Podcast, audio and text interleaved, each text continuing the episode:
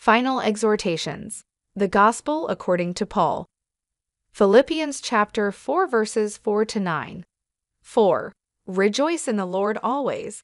I will say it again. Rejoice. 5. Let your gentleness be evident to all. The Lord is near. 6. Do not be anxious about anything, but in every situation, by prayer and petition, with thanksgiving, present your requests to God. 7. And the peace of God, which transcends all understanding, will guard your hearts and your minds in Christ Jesus. 8. Finally, brothers and sisters, whatever is true, whatever is noble, whatever is right, whatever is pure, whatever is lovely, whatever is admirable, if anything is excellent or praiseworthy, think about such things.